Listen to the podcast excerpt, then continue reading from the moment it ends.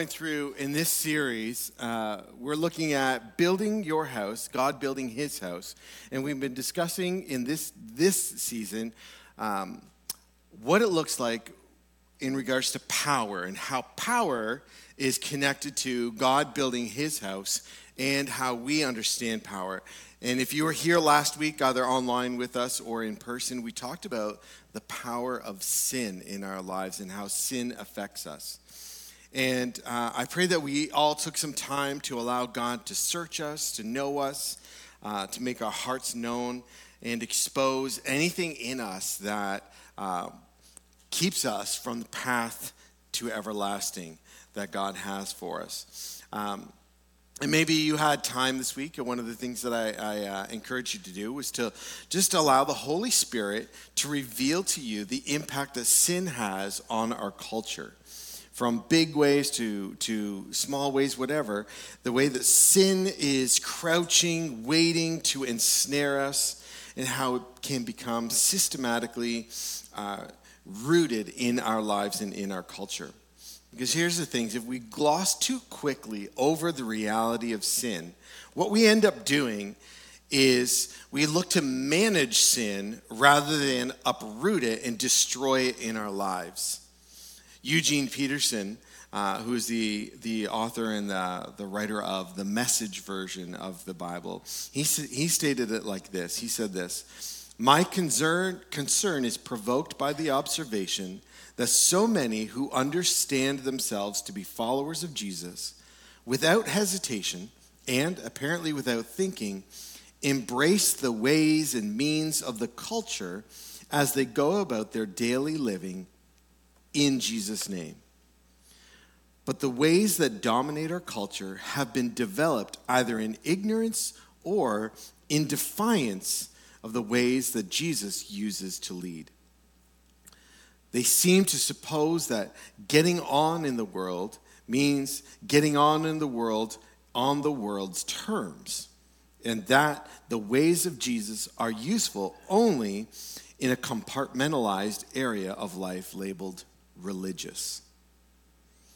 Simply put, don't let following Jesus be reduced to Sunday worship and sin management in your life. Because this is not how the scriptures teach us following Jesus looks like.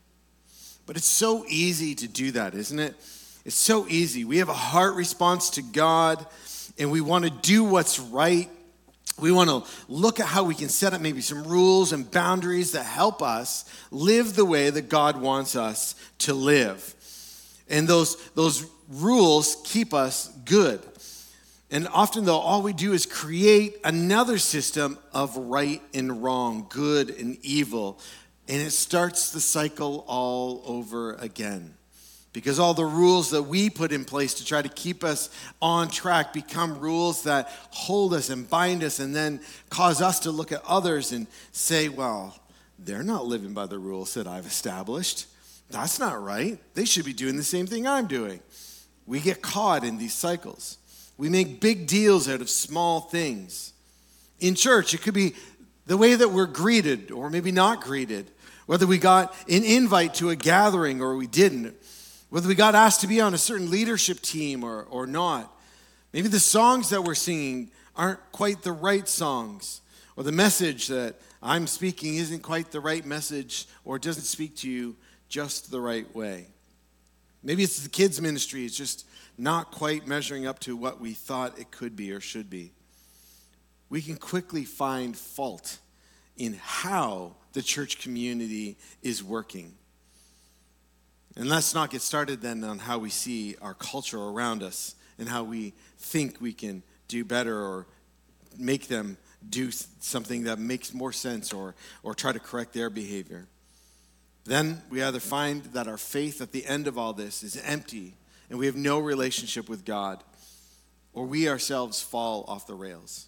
Maybe that's happened to you where you've created all these systems in life over time and then you, you look back and you go like man I just don't feel close to God anymore in all of this. Where is He in all this? Because we've got so attached to the rules of how we're supposed to be living and what that really looks like.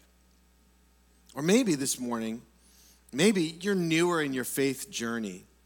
It started with excitement, and it seems that God has answered so many prayers just as you needed. It's been easy to modify your lifestyle or behavior because it seems to be working.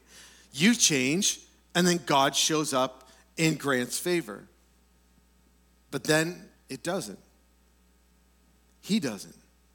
There's trials, there's heartache, trouble comes, and it's not solved the way you hoped it would be solved.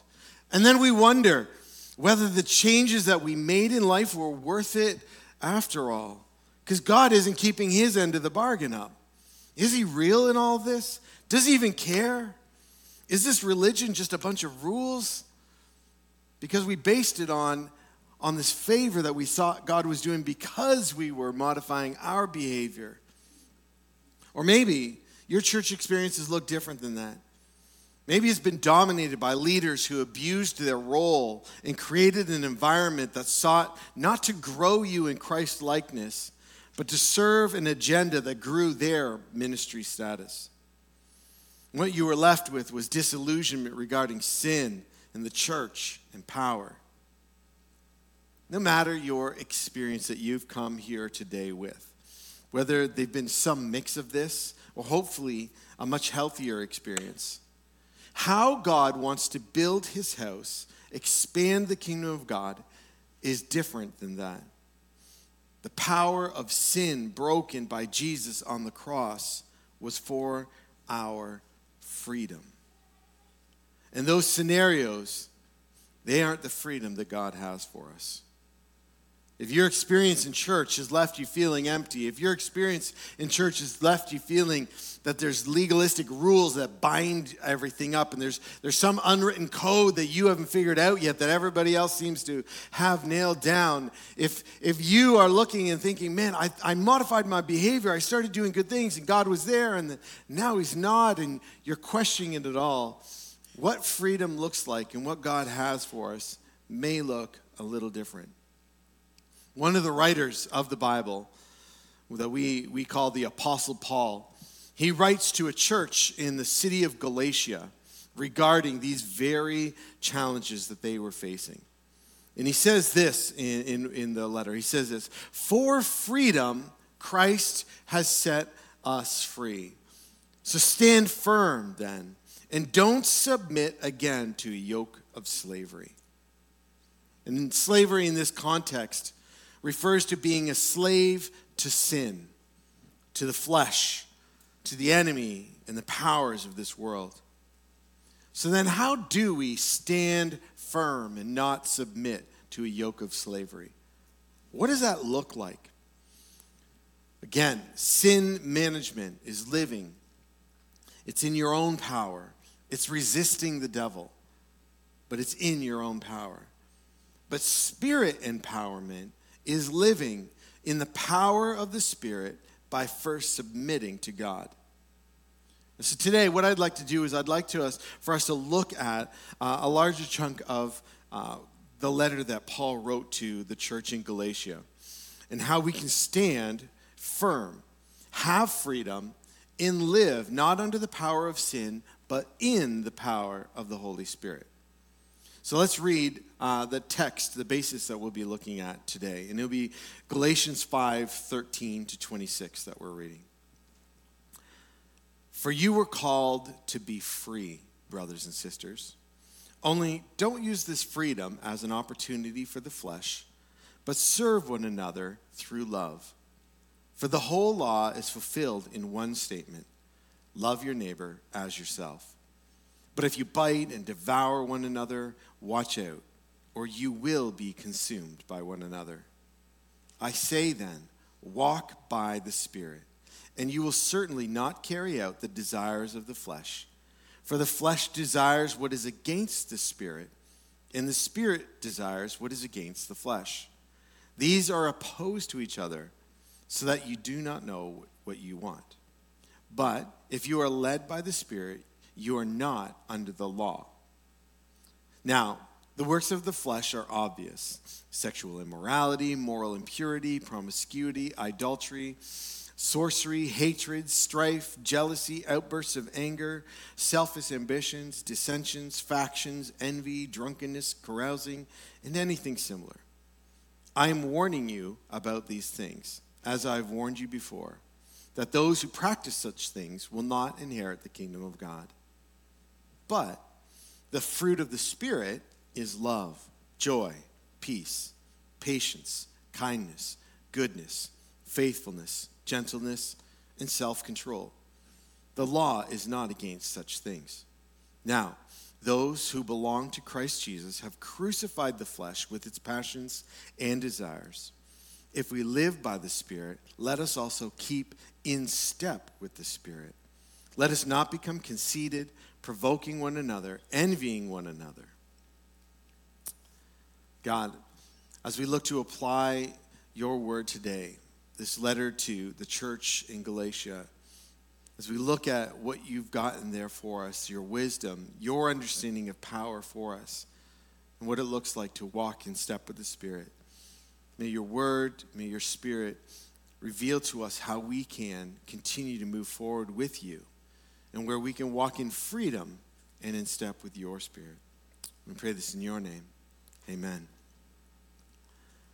Now, from this text, we can see that the first thing we can see is that our freedom isn't just so we can do whatever we want. You weren't set free, you weren't released from any condemnation and guilt and whatever, just so you could do whatever you want. You weren't set free so you could just hand out a get out of jail free card because God must forgive you for all the things that you've done wrong. That's not what it looks like. We can see that there's a specific reason that we have been given freedom. Right? God forgives and he enables us to what serve one another. The only command that he gives is there is love your neighbor as yourself which echoes what Jesus, when he was speaking with uh, somebody who had come to him, and said, What are the two greatest commandments? The greatest commandments love God with all your heart, soul, and mind, and love your neighbor as yourself. Love God and love others. We have been freed, we have stepped into freedom in Christ to serve and to love one another. Paul follows this with this. He says, I say then, walk by the Spirit, and you will certainly not carry out the desires of the flesh. Walk in the Spirit, and you will not, you certainly will not carry out the desires of the flesh. There's this battle between our free and righteous nature in God and the sin nature in us that we talked about last week. And it's won by not walking in our own strength, in the power of our own strength, but in the power of the Holy Spirit. We walk by the Spirit. And what that means, that is not just as you're not walking by him like he's there and you go past him. That's not what we're talking about. We're talking about walking, being empowered or enabled by the Spirit. Now, again, when we talked about what is the options here between walking in the Spirit or walking in our own strength? Paul clearly lays out where walking in our own strength leads to and what we talked on last week, right? He said, Now the works of the flesh are obvious, all those things that we mentioned uh, earlier sexual immorality, moral impurity, promiscuity, adultery, sorcery. Now you may be going, like, I, I, can, I can make sure I'm checking off those boxes. I'm not having any problems so far with those things. I don't have any idols that I bow down to. I'm not doing any of those other things. I'm not into sorcery or anything like that. But the next few, all of a sudden, can get a little bit more touchy with us, can't they? Hatreds. Hatreds. Is there anything that we despise? Someone we despise? A group of people we despise? Strife, jealousy, outbursts of anger selfish ambitions, dissensions, factions, envy. Some of those things might touch a little bit closer to home as far as how we allow things in our own lives to play out. And he's again warning us about these things that those who practice them and, and indulge in them, but also allow them to be how they walk through life, he has a harsh statement where he says, They will not inherit the kingdom of God. And why would he say that? Why would he be so harsh on that? Because there's walking in freedom, there's walking in the Spirit, and then there's walking in our own flesh. And he wants to draw a, a, hard line between what the two look like. And if we give ourselves over to all those things, then it's not the spirit that we're walking in, it's not freedom we're walking in. We're choosing to still walk under the law, we're still choosing to walk in our sin. But when we walk by the Spirit, something else is produced. Because when we walk in, in our flesh, all those other things are the result. But when we walk in the Spirit, there's a different type of fruit that comes through, right? Love, joy, peace, patience, kindness, goodness, faithfulness, gentleness, and self control. Those are all the fruit of the Holy Spirit in our lives. Now, if you were to take a take a, a moment to pause and go like, okay, how much of that fruit is evident in my life? How much self-control am I using? How gentle am I with people? What does my, my goodness quotient look like? Or my kindness? Am I patient? Do I have peace? Would people consider me joyful? Would people consider uh, me, loving? When we look at it and we go, okay, well, walking in step with the Spirit should produce those things. Where my faith and the walking out of, of, of it results in those type of actions. Then we ask ourselves, so how exactly do we walk in step with the Spirit? If walking in step with the Spirit should produce that type of fruit in our lives, I should see love increase and peace and joy increase. I should see my patience increase. If that's done by walking in step with the Spirit, what does that look like? Fortunately, we don't need to guess at what that looks like. Jesus told us clearly what we must do to bear good fruit, to bear the fruit that He has for us. In John 15, 3 to 5, He says this Already you are clean because of the word I have spoken to you, the freedom that He brings to us through who He is. And then he says, Abide in me, and I in you. As the branch cannot bear fruit of itself unless it abides in the vine, so neither can you unless you abide in me. I am the vine, and you are the branches. He who abides in me, and I in him, he bears much fruit. For apart from me, you can do nothing. See the connection there between walking in step with the Spirit and not walking in step with the Spirit? How there's totally different fruit that's produced. That Jesus, again, uh, he affirms that statement when he says that apart from me, you can do nothing. When we walk by the Spirit, as we abide in Jesus and He abides in us, this is what it looks like. Abiding is, if you look at the definition, abiding means to live and to dwell. To live and to dwell. If we stop and pause and then go, Am I living in Jesus? Am I dwelling in Jesus? I know it sounds like some, like, you know, ethereal, like, thing. Like, how do you uh, dwell in a person? How do you live in a person? But when we take it and say, okay, Jesus is God and we stop and we pause and say, I need to allow God's presence in my life to be my life. I need to live in the presence of Jesus continually, and I need to dwell in his presence continually. It can make a little more sense to us. Abiding also means to continue without fading or being lost. When you're abiding in Jesus, you're not, you're not taking, it's not a fading away over time, but you are constantly and consistently in his presence. Abiding also means to accept and to act with accordance to. And so we abide in him by accepting and acting in accordance to God's nature, to who Jesus is and how Jesus lived his life. And as we abide in Him, we see the fruit produced. Our ability to walk in the Spirit comes from the fact that Jesus, through the bloodstained cross, the empty tomb, and the poured out Spirit, has set us free. The death of our old self and sin nature has given us a chance at rebirth or being born again through the Holy Spirit in us. And as we hold tightly to this truth, this life and the way, we choose to live in that reality. We choose to dwell in Christ, to continue without fading or being lost. And as we do, the Spirit calls us to accept or submit and to see the fruit or actions that more and more resemble the source of our life. As branches, we produce the fruit on the vine that we're attached to.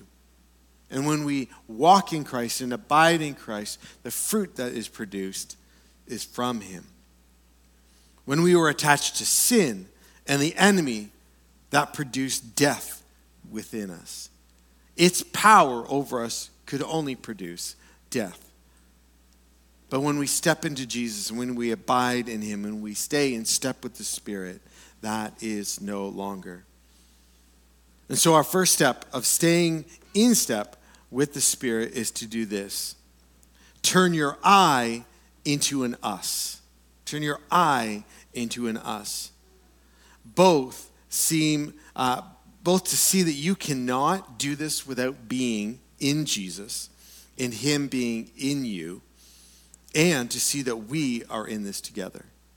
Instead of just thinking you are on this journey alone, instead see this as you are on this journey with Jesus and with a community.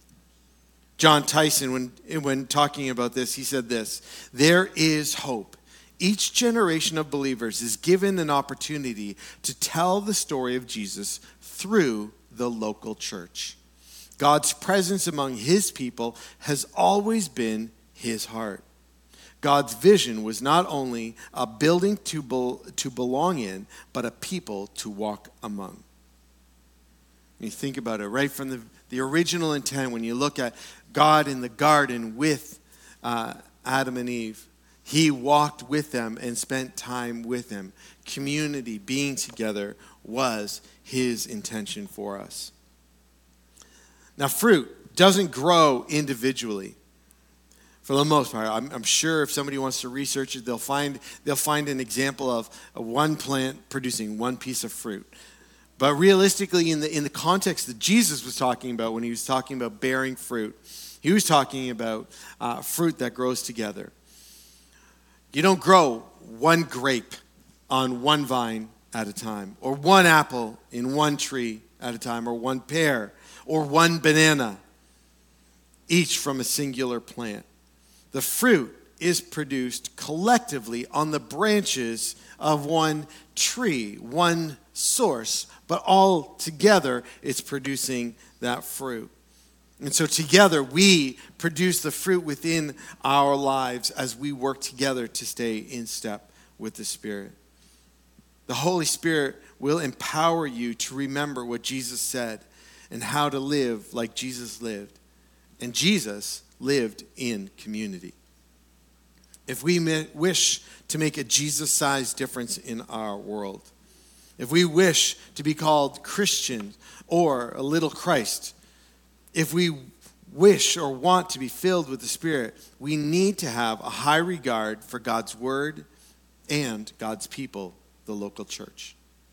Because here is how we, how we, as the church, can help each other follow Jesus and stay in step with the Spirit. You help me discern truth, the truth of Jesus, apart from the lies of the enemy. You help me walk out my spiritual disciplines. You provide for me a safe place to confess my sin. You accelerate me dying to myself and living in Him. You remind me that it's not all about me, that my life isn't all about me. You share your testimony, your faith, your life lessons with me, and it encourages me and strengthens me. You help me see the world through different eyes. I'm sure you can say the same thing about the community. So, turning my I into an us is being present on Sunday mornings for worship It's being known in a smaller group, and it's building into something that will last long after we are gone. Now, the second way that we live and keep in step with the Spirit is to do this turn our I into a my. Because spiritual practice is spiritual warfare. The private life of Jesus gave him the authority to publicly share. Jesus didn't live an I centered life, but a my centered life. And I know it sounds like just a play on words, but if you hear me out, it's so much more. Jesus responded to them like this in John 5 17 My Father is still working, and I am working also. And truly, I tell you, the Son is not able to do anything on his own, but only what he sees the Father doing. See, for Jesus, it wasn't I have to read Torah. I have to go to the synagogue. I have to pray. Maybe some of you have felt like that through time. Torah for, for Jesus would have been the, his version of, of the Bible at that time. For Jesus, it was like this My time in Torah fills me so I can pour out to others. My time at synagogue fills me so I can serve others. My time in prayer anchors me to my Father so I can see the others as He sees them. My investment in disciples, empowered by the Spirit, is going to change the world. The difference between I and my can be huge. As Jesus abided in his Father, he was by the Spirit enabled to live on mission. So, how exactly do we walk and live and keep in step with the Spirit again? We abide in Him. And today, that could be daily taking time to acknowledge that you need to live in Jesus, dwell in Jesus, be anchored in Him. It could mean you daily remembering that you have to take up your cross, which means there's a part of you inside that needs to die so that He can sit on the throne of your life, so that He can be in charge, and that it's His nature that leads you rather than your own nature. So again, we abide in Him. Second thing, we turn your, our I into an us. We daily embrace His strength for us, His body, His community for us. Daily, we do that. We rely on each other and see that we become the body of Christ when we act together and when we rely on each other, when we realize that in and of ourselves, by ourselves, we don't have it all to represent God, to represent Jesus, that we actually need each other to do so well. And the third thing, turn your I into a my. Daily engage in the disciplines that anchor you to Him. Because the Holy Spirit is not just outside, the Holy Spirit is not just a presence in the world around us, but He is inside of us. And we are constantly needing to be filled with the Spirit. It's vital to following Jesus. It is our strength for today and our hope for tomorrow. Jesus consistently went away to lonely places so that he could abide in his Father and allow the Spirit to lead him and guide him in what he was to do and who he was to be. That is the example that he has set for us. Let's pray today. God, we just thank you today that the power of sin that we talked about last week it doesn't need to hold us or keep us locked. It doesn't need to um, rule our lives. But instead, we can walk in step with your Spirit. We can allow the power of the Holy Spirit to produce something different in us than what sin produces in us. Sin always leads to death in our lives death of relationships, death of our future, death of our finances, death of our, uh, of our relationship with you when we allow sin to lead and guide us. and we stay enslaved to it.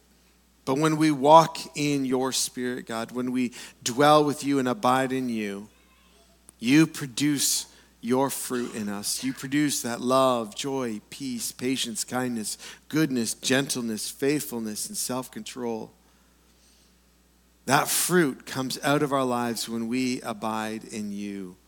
That is the power of the Holy Spirit in our lives producing that fruit that enables us to live the life that you have called us to live, to be a light in a dark world, to be an example of what freedom looks like, to be free in you, free from the sin nature, free from the enemy that, that looks to uh, ensnare us, and free from the powers and the principalities of this world no matter their control over the systems of this world, we are still free in you. So, God, we pray that you would teach us how to walk in step with your spirit, to abide in you, to turn our us, our I to a we, and our I to a my. Teach us how to do these things, God, so that we can stay in step, walk in step, and produce the fruit that you have for us. We pray this in your name, Jesus. Amen. The reason why we have such great hope, such great confidence, such great conviction regarding the local church, and why you should maybe too, the house that God is building is because of the person, the power, and the presence of the Holy Spirit through which we abide in Jesus. What God wants to build in His local church, what God wants to use His local church to do in our community, to change lives, to radically move people from the kingdom of darkness to the kingdom of light, is because of Jesus and the power of the Holy Spirit in us as we walk in step with Him. In the Old Testament, we see Israel was led by a cloud of, of um, uh, like a pillar of of cloud by, by day and a pillar of fire by night.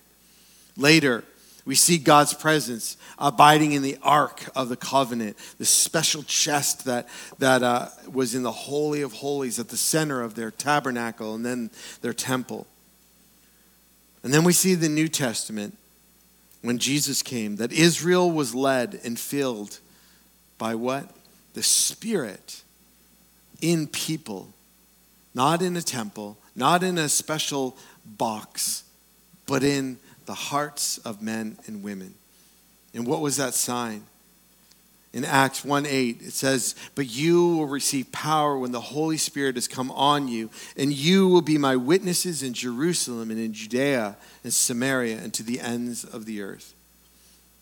We can trace our history as at Thy Word and now Life Center here in Cornwall, we can trace our history and our legacy all the way back to the beginning of Acts when the Holy Spirit fell on that place and they began to live out that new life in the Spirit. In Acts 2 1 to 4, it says, When the day of Pentecost had arrived, they were all together in one place. Suddenly, a sound like that of a violent rushing wind came from heaven and it filled the whole house where they were staying. And they saw tongues like flames of fire that separated and rested on each one of them.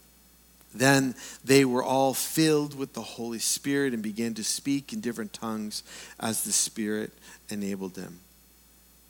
Now, next week, we'll dive into what it looks like to live and have the power of the Holy Spirit working through us but before we seek what the Spirit can do through us, I caution you and I encourage you that only works well when you actually stay in step with the Spirit, when you abide in the Spirit.